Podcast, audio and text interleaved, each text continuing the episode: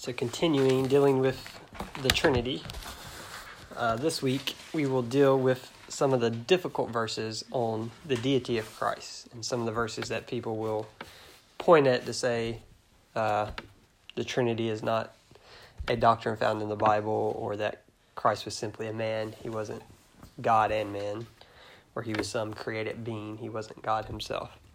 Uh, so that's what we'll look at tonight. Um, and so one of these verses is there uh, under the title. It says, Mark thirteen thirty two. But of that day and that hour knoweth no man, no, not the angels which are in heaven, neither the Son, but the Father. And so we'll deal with that verse a little later. But people will point to this verse and say, well, how can the Son, if he's not, if he's God, if the Son is God, how can he not know the day or time, right? Because God knows all things. So if the Son doesn't know, then he must not be God. Um, but I think, again, going back to what we've talked about the last two weeks, are the natures of Christ. You have to understand the two natures of Christ to deal with some of these verses. Uh, he has the nature of God, he is not created, he's eternal, he's spiritual. Uh, John 17 5 says, And now, O Father, glorify, glorify thou me with thine own self, with the glory which I had with thee before the world was.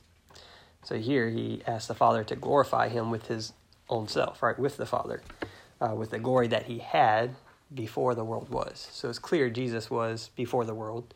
It's clear that he had the same glory as the Father, right? So again, showing his deity that he is equal with God because he was God.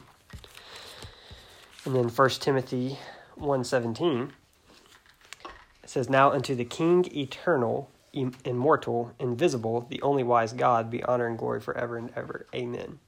So they're talking about the King eternal.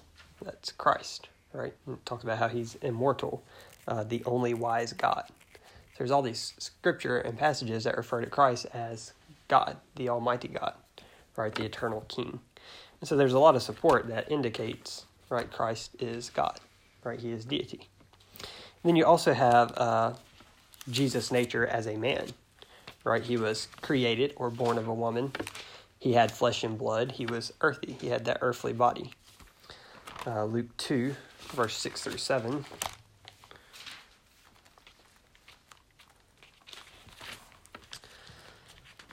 course, uh, many people know this passage as the details of Christ's birth. Uh, but it says, And so it was that while they were there, the days were accomplished that she should be delivered. And she brought forth her firstborn son, and wrapped him in swaddling clothes, and laid him in a manger because there was no room for them in the inn. Right, so Jesus was born of a woman. He was flesh and blood. He was a, a baby, right? He was born and laid in the manger. Uh, so he came and had an earthly body. He was flesh and blood and experienced what we experience in the flesh. Uh, John nineteen twenty eight. It says, After this, Jesus, knowing that all things were now accomplished, that the scripture might be fulfilled, saith, I thirst. So again, just pointing out his earthliness, his human nature. He got thirsty. He got hungry as a man, right? And so he experienced these things that we experience. So you have to understand he was God, yes, but he was also man. So you have some verses that talk about his human nature, and people say, well, if he's God, he wouldn't have experienced that. Well, as man, he would have, right? Is the explanation. And so when you fail to understand the two natures of Christ, you will be easily confused on this issue. Uh, letting the word of God be true does not mean that we understand everything that it says. Right? So again, that aspect of the Bible teaches that Christ was God. It teaches his deity. You may not fully understand that or comprehend that, but it's our responsibility to let the word of God be true and to have faith in it. So if the Bible says Christ was God, he was deity, we by faith accept that. And so we need to let the word of God be true, as it says in Romans 3, verse 4. Uh, but looking at some of these problem verses, if you will, uh, Hebrews 1 5 being one of these verses.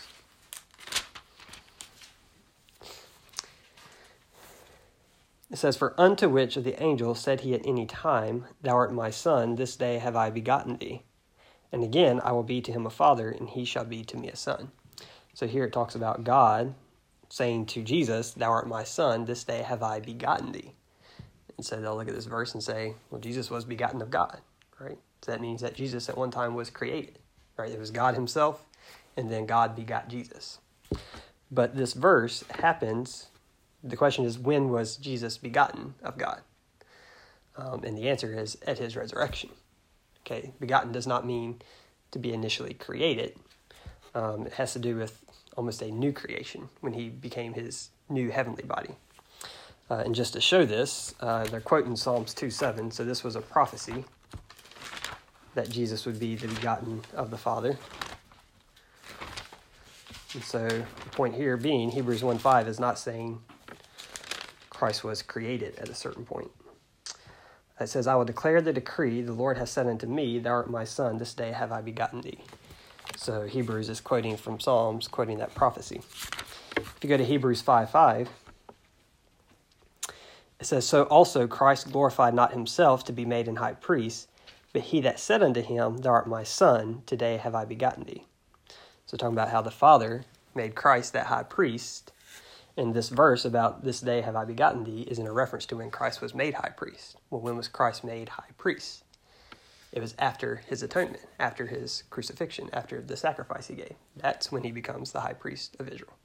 And so it would have been after his resurrection um, Acts 13, 13 uh, 33.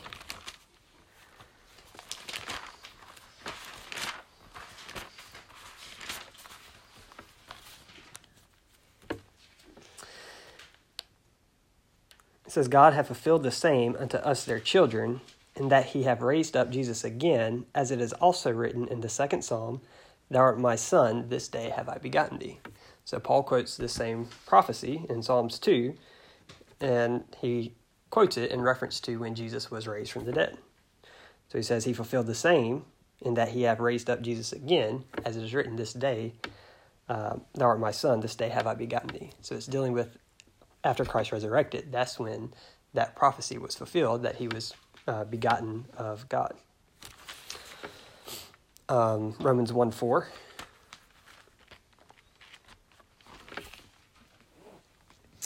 It says, and declared to be the Son of God with power, according to the Spirit of holiness, by the resurrection from the dead.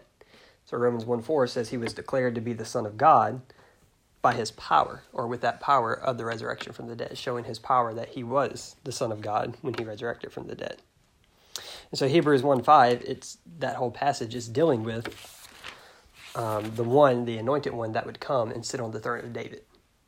Okay, so that's what that verse is talking about he begot Christ to be that one that would rule over the nations, right? That would rule on the throne of David.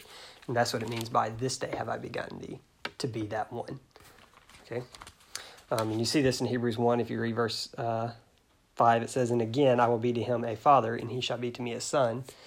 That's quoting 2 Samuel in the prophecy given to uh, David that he would have a son sit on the throne forever. And it says, I will be a father to him. And so this all has to do with the prophecy of the one that would sit on the throne of David. And so that's what Hebrews 1 5 is talking about. When it says, Thou art my son, this day have I begotten thee, it's quoting from Psalms 2. And every other passage in the New Testament that deals with this prophecy is in a reference to after Christ has resurrected. It's not saying Christ was created or begotten at a certain point in time in eternity past. Okay, it's dealing with his resurrection.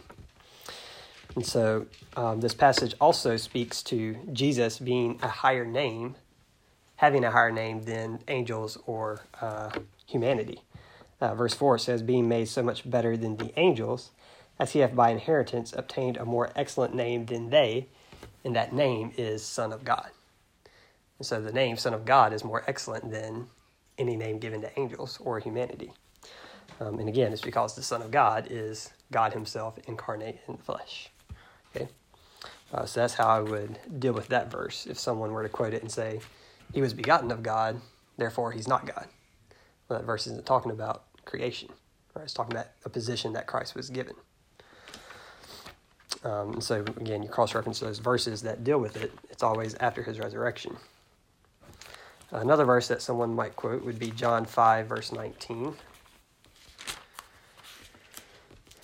where Jesus says, It says, Then answered Jesus and said unto them, Verily, verily, I say unto you, the Son can do nothing of himself but what he seeth the Father do, for what things soever he doeth, these also doeth the Son likewise. So say Jesus can do nothing of himself. The Father has to help him do it. Well, it's not saying Jesus doesn't have the power to do anything. Okay, uh, if you had to read it in its context, uh, verse 18, the verse before, it says, Therefore the Jews sought the more to kill him, because he not only had broken the Sabbath, but said also that God was his father, making himself equal with God. So the very verse before, the Jews understood Jesus to be saying he was equal with God. Right? And so Jesus is explaining, I do nothing of myself. I'm doing the Father's will, is what he's saying. He's not saying, I can't do anything. I have no power without the Father's help. He's saying, I'm not doing my own will. I'm doing the Father's will. Nothing I do is outside the will of my Father. Um, and again, you see this in the context. Uh, verse 23, he says that all men should honor the Son, even as they honor the Father. He that honoreth not the Son, honoreth not the Father which hath sent him. So here again, he's making himself equal to God because he says all men should honor the Son. So if they're honoring the Son, he's making himself equal to God. He said they should honor the Son just as they should honor the Father. And again, the reason being, uh, because he's doing the will of the Father. Verse 26, it says, For as the Father hath life in himself, so have he given to the Son to have life in himself. And then verse 30, he says, I can of my own self do nothing as I hear, I judge, and my judgment is just, because I seek not mine own will, but the will of the Father which hath sent me. So Jesus came to do the will of his Father, and that's what he's saying here. I can do nothing of myself, meaning I'm not here to do my own will, but the Father's will. And so everything that Jesus did was in accordance to the will of the Father. Uh, he's not saying that he didn't have power to do anything, as I think a lot of people take that verse. Uh, so that's not what he's saying there. Uh, another one would be Matthew 27 46. Uh, when Jesus was on the cross, and he says, About the ninth hour, Jesus cried with a loud voice, saying, Eli, Eli, Lama Sabachthani. That is to say, My God, my God, why hast thou forsaken me? So people will say here, well, if God forsook him, how can God forsake him if he is God? Right? Or you might have heard someone say before, because of all the Son on Jesus, the Father or God had to turn his back on him. Well, that's not true because Jesus is God, and he can't turn him back, his back on himself. Um, Jesus here is actually quoting again from the Old Testament, which is important to understand in Psalms 22 1. Psalms 22 is a prophecy about the cross and the crucifixion. Uh, Psalms 22 1, it says, My God, my God, why hast thou forsaken me? Why art thou so far from helping me and from the words of my roaring? So again, Psalms 22 1 is quoting prophecy. Um, it's possible that Jesus quoted this whole psalm while he was on the cross. So when you think about Jesus hung there for hours, um, he probably quoted this whole psalm because this whole psalm is a prophecy about the crucifixion. Um, and it's interesting if you look at other phrases Jesus said on the cross, um, such as John 19 28.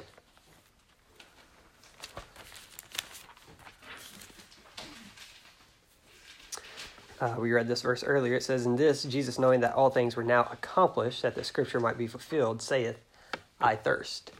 And so the scripture there that was fulfilled is also in Psalms 22, in verse 15. It says, My strength is dried up like a potsherd, and my tongue cleaveth to my jaws, and thou hast brought me into the dust of death.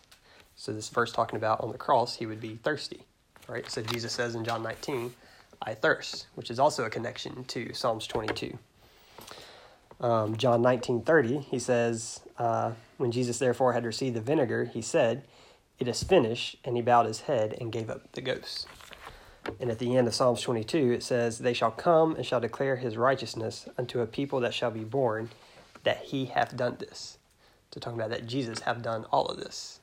And so when he says it is finished, a lot of people take that to say, well, his cross work was finished. And that's actually not what John 19:30 is about. It's talking about the prophecies have been fulfilled. He has fulfilled them all. It is finished. Right? He has fulfilled all the prophecies about himself. He can now die and resurrect, right? Being the last one that he had to do.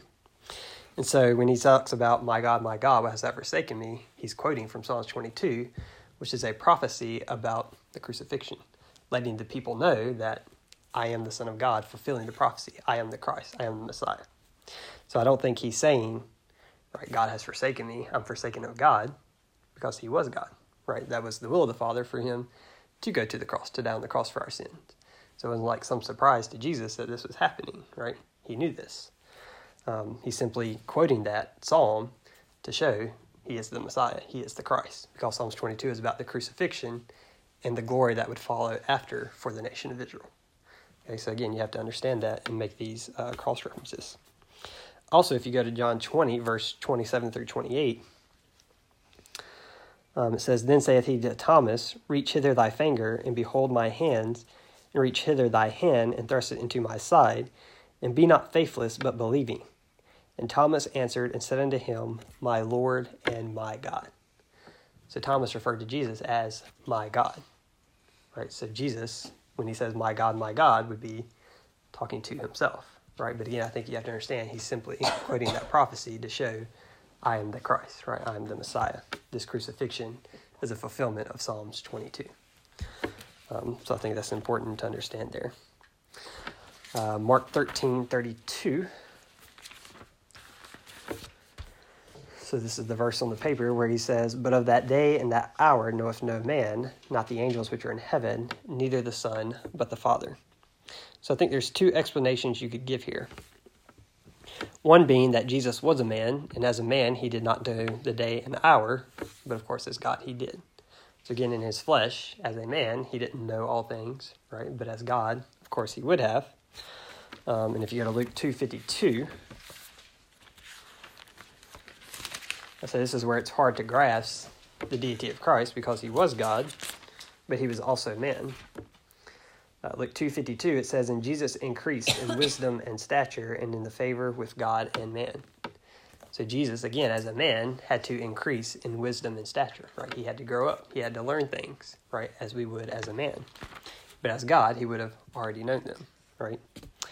Um, so that would be one explanation that he, as a man, did not know the day or hour, just as no other man knows but as God, he would have known. Um, and then also look at it in its context. Again, Mark thirteen thirty two, the very next verse, he says, Take ye heed, watch and pray, for ye know not when the time is. So he doesn't say, Watch and pray, for no, no one knows when the time is. He says, You, right? So no man knows the day or an hour. You need to watch and pray because you don't know when the time is.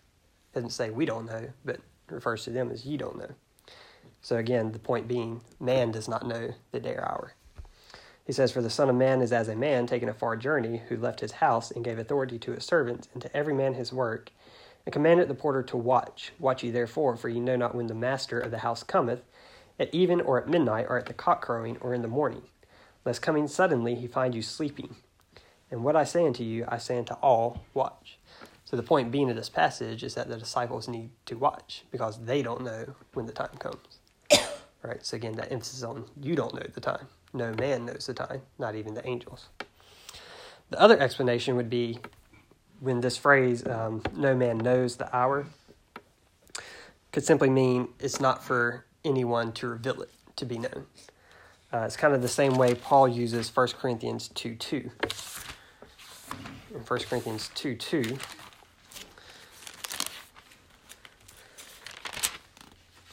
Paul says, For I determined not to know anything among you save Jesus Christ and Him crucified.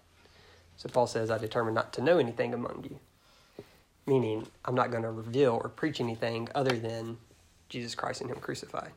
So that could be the same way Jesus was using that. It's not for no man to know that day and hour. It's not for it to be revealed, right? It's not to be preached to you to know that day and hour because it's not for you to know. Same thing in Acts 1 8 when they ask, is that this time you're going to set up the kingdom says it's not for you to know the days or the seasons, right? And we can look at that real quick. I think it's Acts one 8 or 1 6.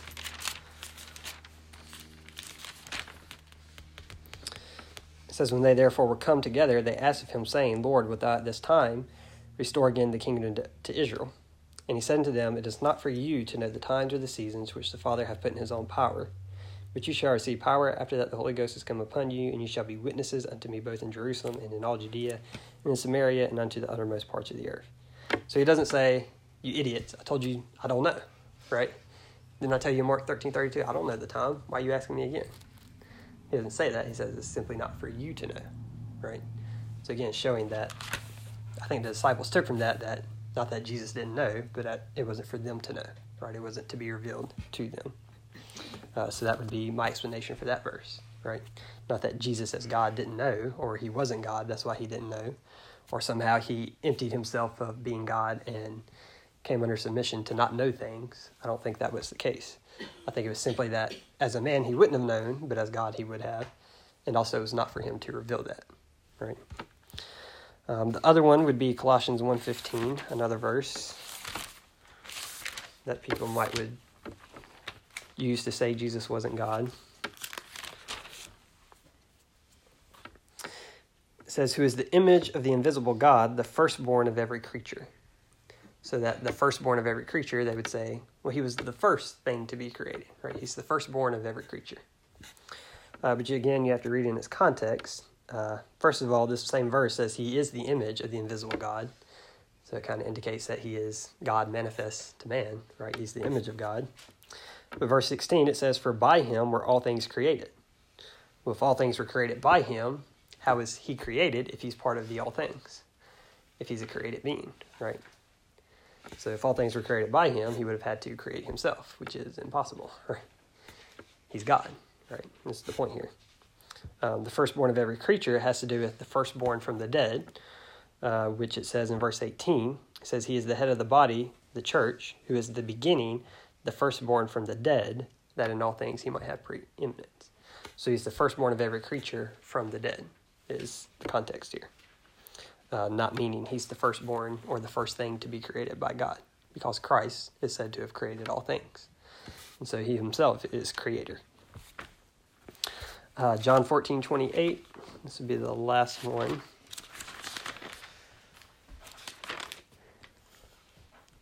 Says, Ye have heard how I said unto you, I go away and come again unto you. If ye have loved me, ye would rejoice, because I said, I go unto the Father, for my Father is greater than I. So my Father is greater than I. Well, if he's God, wouldn't he be equal with the Father? How is his Father greater if he's God? And the Father is God. Well, he's not talking about uh, he's greater in power or in being, but in position. Right? Jesus submitted himself to do the will of the Father, making the Father higher in position. Right? Not in power or in being. Um, the Lord was not inferior in his essential being or power, but in office and in the very same chapter, if you go down to verse 9 through 11, it says, Jesus saith unto him, Have I been so long time with you, and yet hast thou not known me, Philip? He that hath seen me hath seen the Father. And how sayest thou then, Show us the Father? Believest thou not that I am in the Father, and the Father in me? The words that I speak unto you, I speak not of myself, but the Father that dwelleth in me, he doeth the works. Believe me that I am in the Father, and the Father in me, or else believe me for the very work's sake. So he says here, if you've seen me, you've seen the Father. Right? Well, if the Father's greater, how have we seen the Father if we've seen you? So again, it's not greater in power of being, but in, in office, in uh, their position. In John 10, verse 30, he says, I and my Father are one. So there again, making himself equal to God. Um, again, it has to do with position. 1 Corinthians 15 27, says, For he hath put all things under his feet. But when he saith all things are put under him, it is manifest that he is accepted, which did put all things under him. So again, all things are going to be put under Jesus' feet, except for the Father, which is what this says. The Father puts all things under Jesus' feet, except for himself. Right? The Father is not under Jesus' feet. Uh, Philippians 2, uh, verse 5 through 11. It says, Let this mind be in you, which was also in Christ Jesus, who being in the form of God thought it not robbery to be equal with God. So this verse says he is equal with God. Uh, but made himself of no reputation, and took upon him the form of a servant, and was made in the likeness of men. And being found in fashion as a man, he humbled himself, and became obedient unto death, even the death of the cross. Wherefore God also hath highly exalted him, and given him a name which is above every name, that the name of Jesus every knee should bow of things in heaven and things in earth and things under the earth, and that every tongue should confess that Jesus Christ is Lord to the glory of God the Father. So here, Jesus, again, he humbled himself. Put himself of no reputation. He put on himself the human flesh. He submitted himself to do the will of the Father, even though he was equal with God. Right? And again, that makes sense when he talks about, I'm ready to have the glory that I had with you before the world was, because they're equal. Jesus just submitted himself to become man, to fulfill the will that was predestined before the foundation of the world to save humanity, right? To be that perfect sacrifice. And so, because of this, he's going to be set up above all things and we'll have uh, the kingdom, right? And all things will be subject under him. So, that would be the explanation for that verse, right? He's not less than the Father in power and in being, simply in office, in position, right? He submitted himself to do the will of the Father, to perform the work, the perfect sacrifice. So, with that being said, some of these difficult verses, again, even for myself, the Trinity, the deity of Christ, is sometimes hard to comprehend because I'm not God. I don't understand what that's like, right? But I do believe the scriptures teach it. There's plenty of support that show Christ is God, right? He's equal with God.